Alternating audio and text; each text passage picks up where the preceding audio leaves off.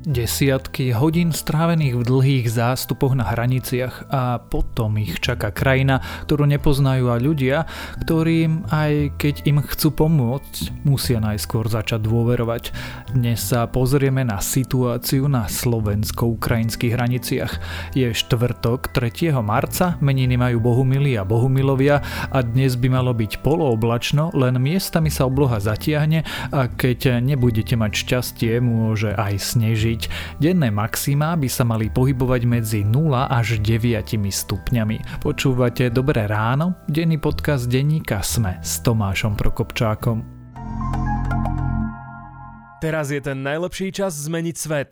Do nášho IT týmu vo Volkswagen Group Services hľadáme šikovného a kreatívneho administrátora cloud platformy Internet of Things, ktorý by nám pomohol formovať budúcnosť mobility pre ľudí na celom svete. Klikni na Volkswagen pomočka groupservices.sk a zisti viac o pozícii a benefitoch. Dobré ráno, čaká vás dnes dôležité pracovné rozhodnutie? Úspešní podnikatelia používajú prieskum trhu, aby sa rozhodli správne. Využite aj vy údaje vo svoj prospech a získajte svojich zákazníkov.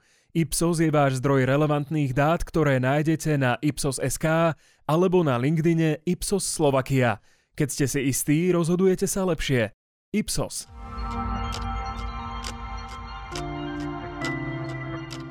A teraz už krátky prehľad správ.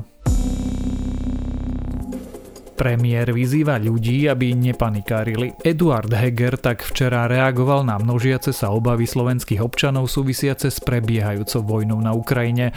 Tvrdil, že Slovensku žiadne nebezpečenstvo nehrozí. Slováci podporujú reakciu štátu na vojnu na Ukrajine, ukázal nový prieskum Slovenskej akadémie vied. Reakciu Slovenska schváľuje 78,2% respondentov. Ľudia sú aj za vyslanie humanitárnej pomoci a za prijatie utečencov. Menšiu podporu už majú dodávky zbraní či prerušenie diplomatických stykov s Ruskom. Monika Beňová tvrdí, že v prípade spolupráce Smeru a republiky odíde zo Smeru. Zároveň podporila Ukrajinu a nesúhlasí s tým, že ide o konflikt USA a Ruskej federácie, čo opakuje jej stranický šéf Robert Fico. Rusko včera útočilo na viaceré ukrajinské mestá, na Charkov zautočili výsadkary, Moskva tiež tvrdila, že obsadila Herson. Slovensko včera evakuovalo aj svoj zastupiteľský úrad v Kieve. A mojou dobrou správou na dnes je nové zistenie Londýnskej univerzity. Ukázalo sa, že spoločnosť a pocit spolupatričnosti vedú k lepšiemu imunitnému systému, pri najmenšom v porovnaní s osamelými myšami, pretože výskum sa vykonával na hlodavcoch. Ak vás tieto správy zaujali, viac nových nájdete na webe Deníka Sme alebo v aplikácii Deníka Sme.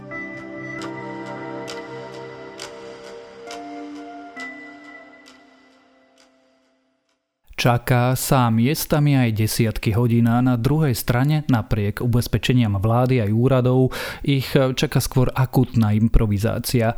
Na hraniciach Slovenska s Ukrajinou je už teraz obrovské množstvo utečencov a ďalší pravdepodobne len dorazia. Ako to tam vyzerá, čo sa tam deje, ako situáciu zvládame, ale najmä ako ju prežívajú utekajúci Ukrajinci, sa budem dnes rozprávať s editorkou denníka SME Zuzanou Kizákovou, ktorá sa zo slovensko-ukrajinskej hranice práve vrátila.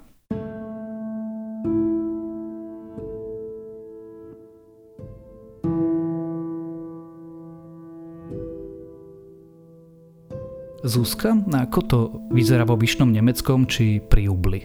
Ja budem radšej hovoriť o Vyšnom Nemeckom, kde som strávila dva dni, pondelok a útorok. A vo Vyšnom Nemeckom to trošku vyzeralo, ak to mám tak na prvý pohľad povedať, keď tam človek vstúpil a odmyslel by si smutné tváre, tak by to tam vyzeralo ako na takom veľkom trhovisku. Tá situácia z toho pohľadu, koľko ľudí tam prúdi a v akom sú stave, podľa môjho názoru zatiaľ nie je akútna a najmä ak to porovnáme s ostatnou utečeneckou krízou, ktorú sme vlastne sledovali z roku 2015, tak tu sa to teraz nedieje. Ako ľudia prídu, sú unavení, istým spôsobom sú ale radi, keď prejdú cez tú hranicu na tú slovenskú stranu. Um, policajti, vojaci im pomáhajú s batožinou, obiehajú tam dobrovoľníci, ktorí sa ich pýtajú na, na potreby. Počas víkendu tam rozostavili hasiči niekoľko vykurovaných, zateplovaných sociálnych stanov, kde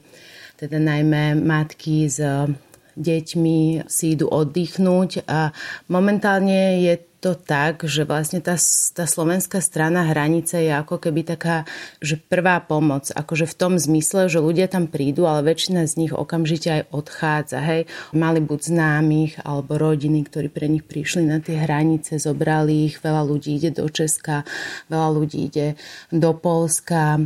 A tí, ktorí nemali prepravu, ale vedeli, ku komu smerujú, tak nejakým spôsobom sa z tých hraníc dostali, či už s pomocou vlastne ľudí, ktorí dobrovoľne ponúkali ten odvoz, čiže väčšina ľudí ide ďalej, nezostáva tam a keď tam sú, tak je tam v podstate zabezpečené všetko, ako je tam v podstate tej materiálnej pomoci oveľa viac, než je v momentálne potrebná, hej, že dobrovoľníci sa tam trošku tak topia v plienkach a v toaletných papieroch a hygienických potrebách. A to teraz nie je až také akútne, lebo tie matky s tými deťmi dojdú, majú ten jeden kufor alebo jednu tašku majú to jedno dieťa alebo viacero detí, oni si teraz nebudú brať e, šampóny a, a mydla ani ďalšie oblečenie. Je tam vlastne vybudovaný v tom vyšnom Nemecku taký dosť veľký priestor, eh, kde si môžu zobrať oblečenie, rôzne druhy eh, potravín, hygieny, dokonca sú tam ešte aj granule pre psov a mačky, lebo niektorí ľudia prichádzajú teda aj so svojimi zvieratami. Je tam niekoľko stánkov mimovládnych eh, organizácií, ktoré tiež ponúkajú čaj, nejaké teplé jedlo, keksy, džusy, Čiže z tohto ohľadu vlastne tam všetko funguje, aj policajti, aj vojaci sú milí. Aké sú to osudy ľudí? Kto sú tí ľudia, ktorí tými hranicami prechádzajú? Väčšinou počas toho pondelka a útorka, keď som tam bola, tak to boli matky s deťmi, čiže ženy, ktoré väčšinou manželia, muži, partneri, otcovia, bratia zobrali na hranice a na tú ukrajinskú e, stranu muži už od štvrtka, vlastne od 18 do 60 rokov, ukrajinskí muži nemôžu opustiť krajinu kvôli e, mobilizácii, takže môžu ísť vlastne iba ženy, deti, maloletí a seniory.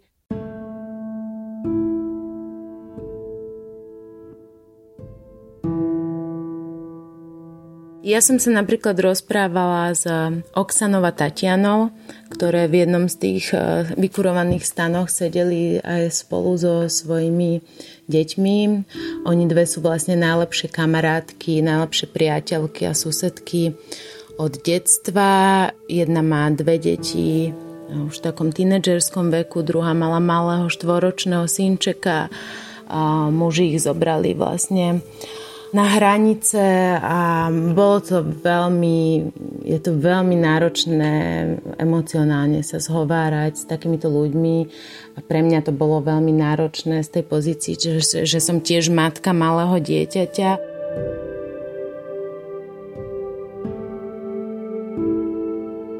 Oni mm, pochádzali z mesta Vinica a vlastne to, čo hovorili, je v istom spôsobe ako keby veľmi univerzálne pre stiahovať na ďalších tých ľudí na úteku. Zažili ostreľovanie, bomby, výbuchy, pravda, že sa boja v prvom rade o svoje deti, tak sa rozhodli pre ten útek. Pravda, že to veľmi ťažko znášajú, idú bez svojich mužov, partnerov. Napríklad im dvom zostali rodičia na Ukrajine a prvé, čo vám vlastne povedia, a to je veľmi univerzálne pre väčšinu ľudí na úteku, že keď sa tá situácia vyrieši a v momente, ako sa budú môcť vrátiť domov, tak sa domov vrátia.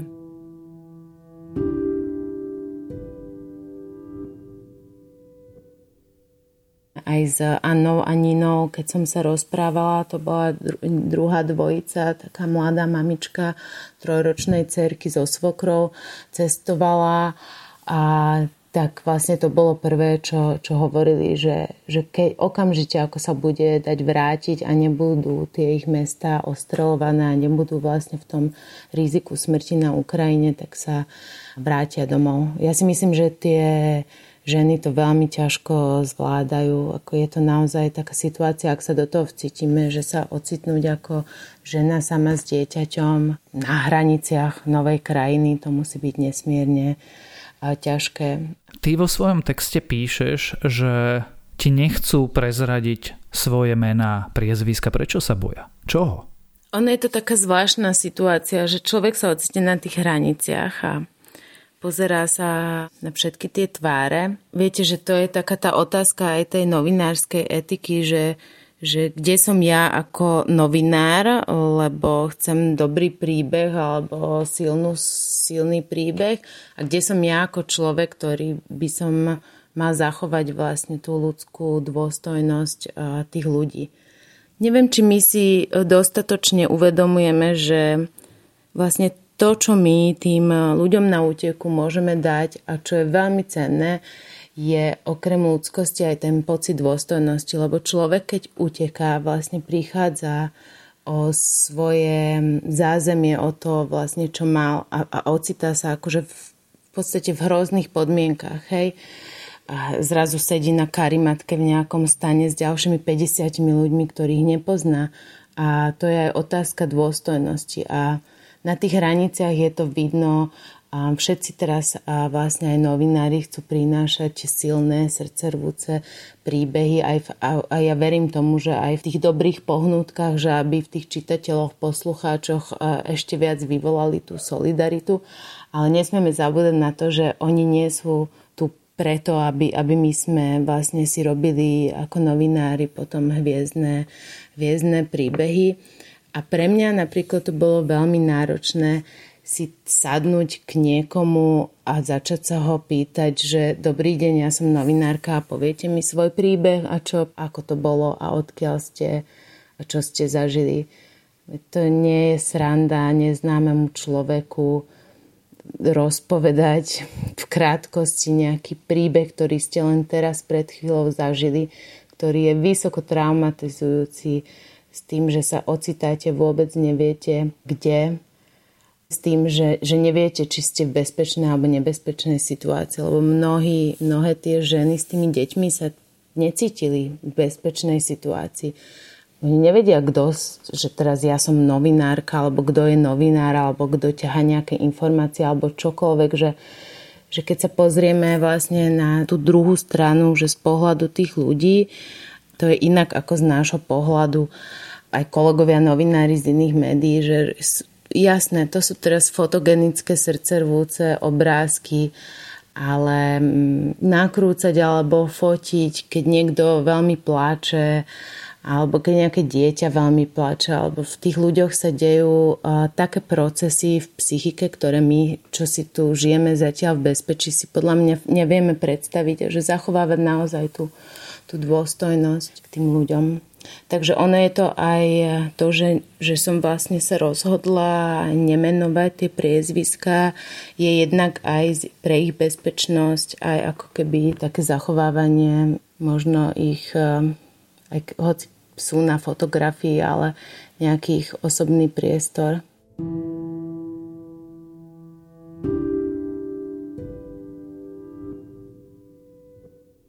Tí ľudia čakajú desiatky hodín najskôr na ukrajinskej strane a potom prídu na našu stranu a hovoríš, že vlastne oni iba prechádzajú a idú ďalej. Čo sa tam deje na tej hranici a kam tí ľudia, tí utečenci z Ukrajiny potom ďalej odchádzajú? Tí ľudia na úteku z Ukrajiny prejdú na slovenskú stranu a potom, čo vláda v pondelok večer schválila dočasné útočisko, tak vlastne od útorka rána funguje um, hotspot, kde sa vlastne hneď na hranici môžu hlásiť o toto dočasné útočisko. Keď som tam bola útorok neskore po obede, tak vlastne nikto sa o to neprihlásil, ale ako keby tú informáciu by mali dostávať od colníkov, čiže toto je taká vlastne ako keby nová vec. Ale väčšina z nich vlastne prejde cez tú hranicu a pár metrov na to je taký informačný stánok, kde sú dobrovoľníci, ktorí vlastne poskytujú im nejaké informácie o tom, ako legálne môžu zostať vlastne na území, aké administratívne procesy ich tu čakajú. Ale tí ľudia sa často nepristavia pri tom prvom infostánku a idú vlastne ďalej. Potom sú ďalej stánky Malteskej pomoci, Červeného kríža.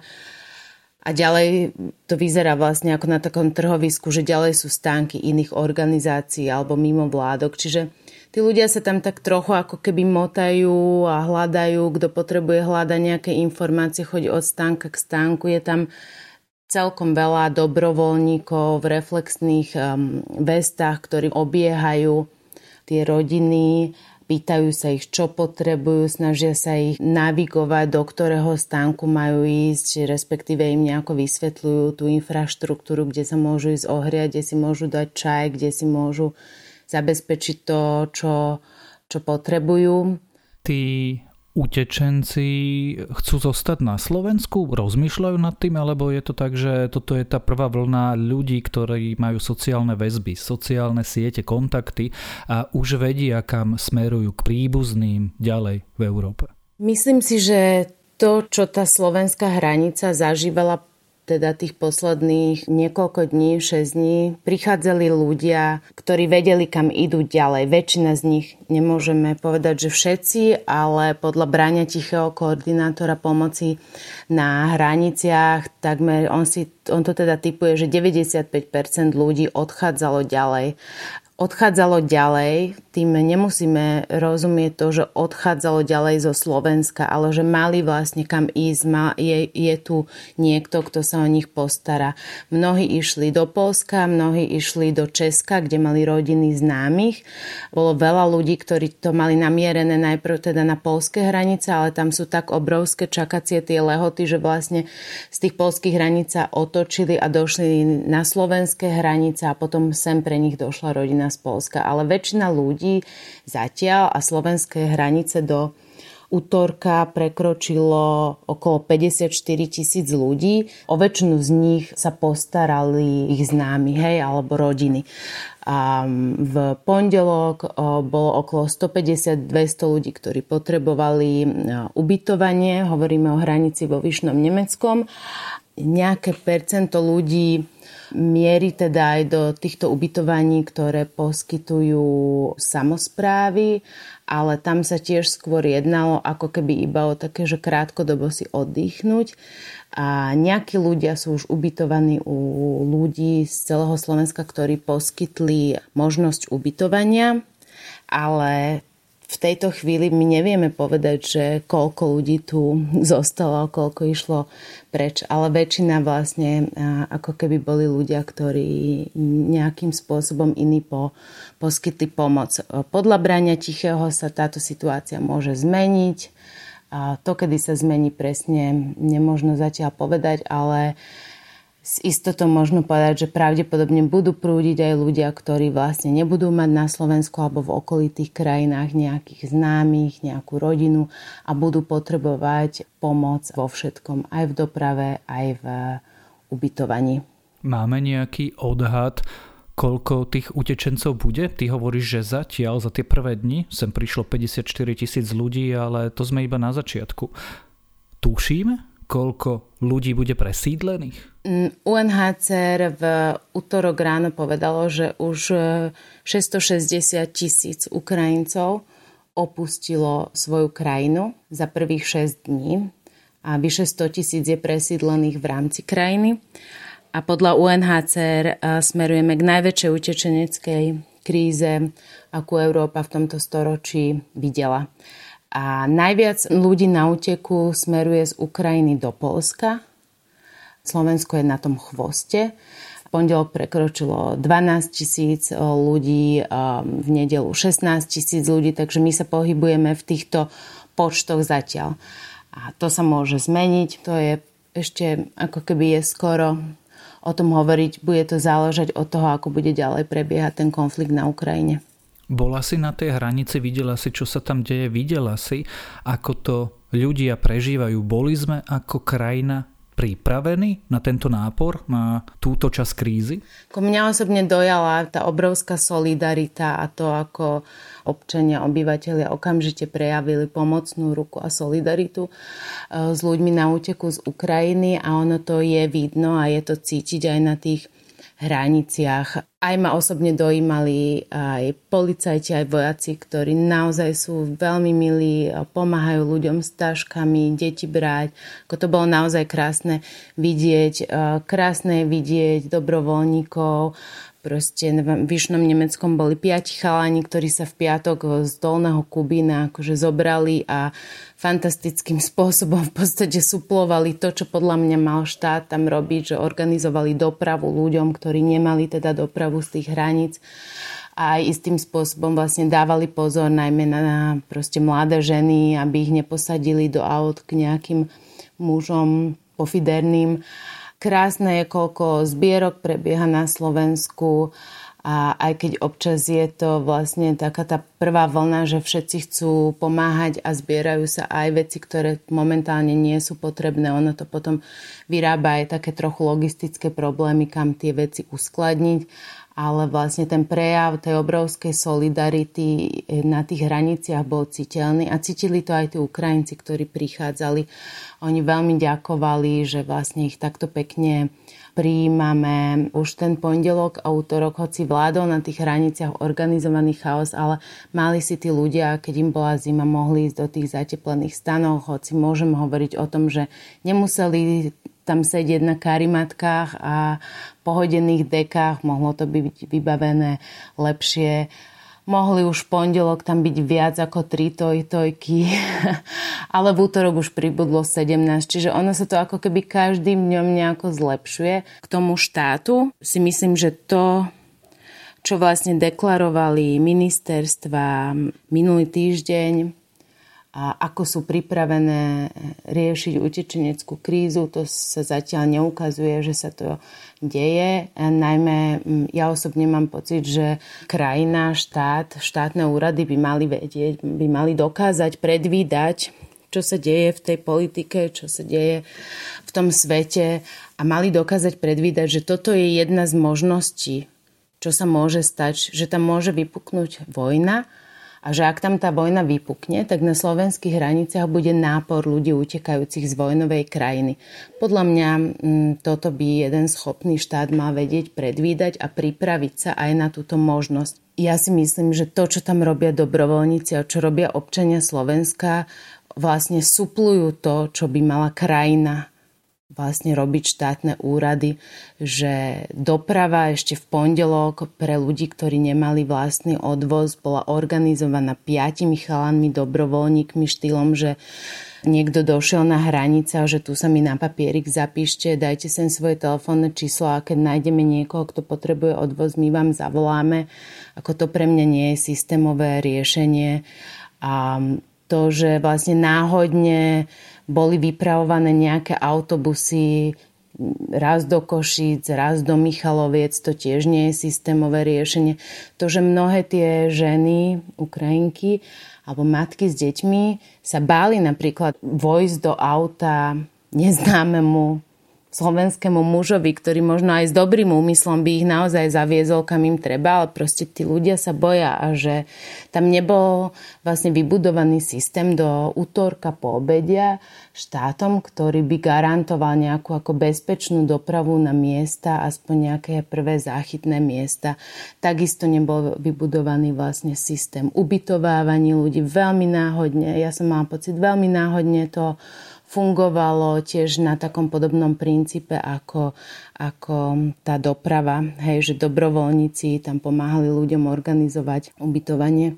A toto sú podľa mňa veci, ktoré mal zabezpečiť štát aj s nejakými infostánkami, aby tých ľudí vlastne hneď po tom príchode informovali, lebo často tí dobrovoľníci vlastne aj zmetené informácie poskytovali ľuďom, pretože tiež neboli vlastne vycvičení, vyškolení keď e, spomínaš problémy, veľa sa hovorí o rasizme. Videla si na hraniciach prejavy rasizmu, pretože z Ukrajiny utekajú nielen Ukrajinci, ale treba aj študenti z tretich krajín, ktorí študovali v Kieve. Áno, to bola taká nová situácia v pondelok, vlastne keď poprvýkrát v takom veľkom množstve slovenské hranice prekročili občania, štátni príslušníci tretich krajín, medzi ktorými bolo mnoho e, ľudí z Afriky, z Ghany, Senegalu, Nigérie, veľká skupina Maročanov, e, Indov, ale aj ľudí iných, e, iných štátnych občianstiev. Títo ľudia sú väčšinou študenti, ktorí študovali v Kieve a majú platné vlastne doklady, či už to povolenia na pobyt na Ukrajine. Niektorí z nich, s ktorým som sa zhovárala, opisovali, že rovnako teda ako tí ľudia z Ukrajiny utekajú preto vojnou, pretože ten Kiev je ostrelovaný, je to tam nebezpečné. Či sa tam stretávajú s rasizmom, no tak Stretávajú sa, sa tam s tým, že najmä a, napríklad pre ľudí z Maroka a pre ľudí z Indie im konzuláty alebo ambasády zorganizovali vlastne odvoz, prišli pre nich autobusy a ambasády im riešia tie repatriačné lety, ktorí tam tak postávali a ako keby nevedeli, ako ďalej, kam ďalej. Boli a, najmä vlastne ľudia, študenti z Afriky, s ktorými ako keby sa tam veľmi nikto nechcel zaoberať, e, kto poskytoval pomoc ľuďom na úteku. Takže to bolo také zaujímavé, že aj niektoré vlastne tie pomáhajúce charity od nich dávali ruky preč, lebo hovorili, že najprv teda pomáhajú tým ozajstným vojnovým utečencom, ľuďom z Ukrajiny Niekoľkých sa napokon ujal Camp Žilina, čo je taká súkromná iniciatíva. Tí ubytovali 160 študentov z Afriky, väčšinou študentov farmácie, medicíny. Mnohí odišli na vlákovú stanicu v Košiciach, aby odtiaľ vlastne ďalej si zisťovali tie možnosti dopravy na nejaké letiska. Aby sme uzavreli všetko, čo sme tu teraz povedali a skončili zároveň prakticky, čo by v tejto fáze v tejto situácii, v tejto utečeneckej kríze pomohlo a čo môžem urobiť ja, konkrétne ja, aby som bol užitočný? To je výborná otázka, lebo vždy na začiatku takýchto kríz sa zdvihne taká vlna solidarity, čo je veľmi krásne, veľmi dojímavé. Ale ono sa to zvykne a ja som to videla pri tej utečeneckej kríze v roku 2015, že sa to zvykne potom preklopiť buď do toho, že na začiatku je tej pomoci vlastne tak veľa, že ani tak veľa netreba, ale táto kríza ne, neprejde o pár dní. Tej pomoci bude treba pravdepodobne aj o niekoľko dní, aj o niekoľko týždňov. Výborné určite ponúknuť ubytovanie, kto má možnosti ponúknuť ubytovanie alebo dopravu. Myslím si, že ten priestor na pomoc bude aj neskôr, keď už budeme vidieť, že koľko tých ľudí vlastne tu zostane. Pomoc sa tým ľuďom vlastne stabilizovať nejako v novom prostredí. Určite kto môže pomôcť psychologickou pomocou alebo ak sú ľudia, ktorí ovládajú ukrajinčinu, ruštinu, táto pomoc, to som mala taký pocit, že je veľmi potrebná a veľmi vlastne chýba na tých hraniciach chýbajú zdravotníci,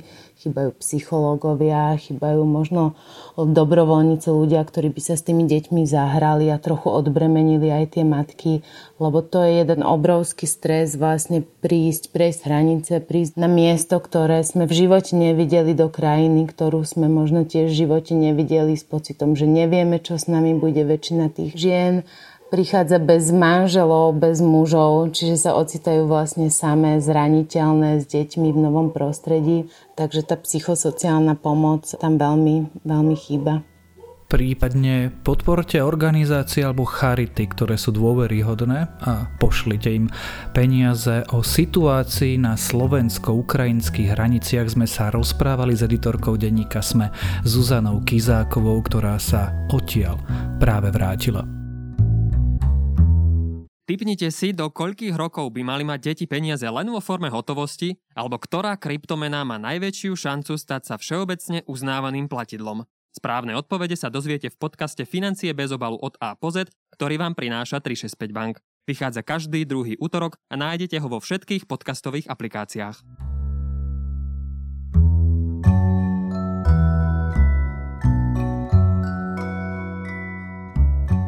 Vedeli ste, že pôda je všeličím, len je tichým miestom? Práve že naopak, pod nohami sa nám nachádza prekvapivo hlučné prostredie, ktoré akusticky začíname spoznávať len v poslednom období. Ako to vyzerá a čo sa v pôde odohráva, opisuje v texte Prečo je pôda prekvapivo hlučným miestom magazín BBC Future a toto čítanie je môjim dnešným odporúčaním. A to je na dnes všetko, dávajte na seba pozor. Počúvali ste Dobré ráno, denný podcast denníka Sme s Tomášom Prokopčákom a pripomínam, že dnes vychádza aj nová epizóda podcastu Ľudskosť o tom, čo prežívajú utečenci pri úteku zo svojich domovov i podcast Index o ekonomických dopadoch vojny.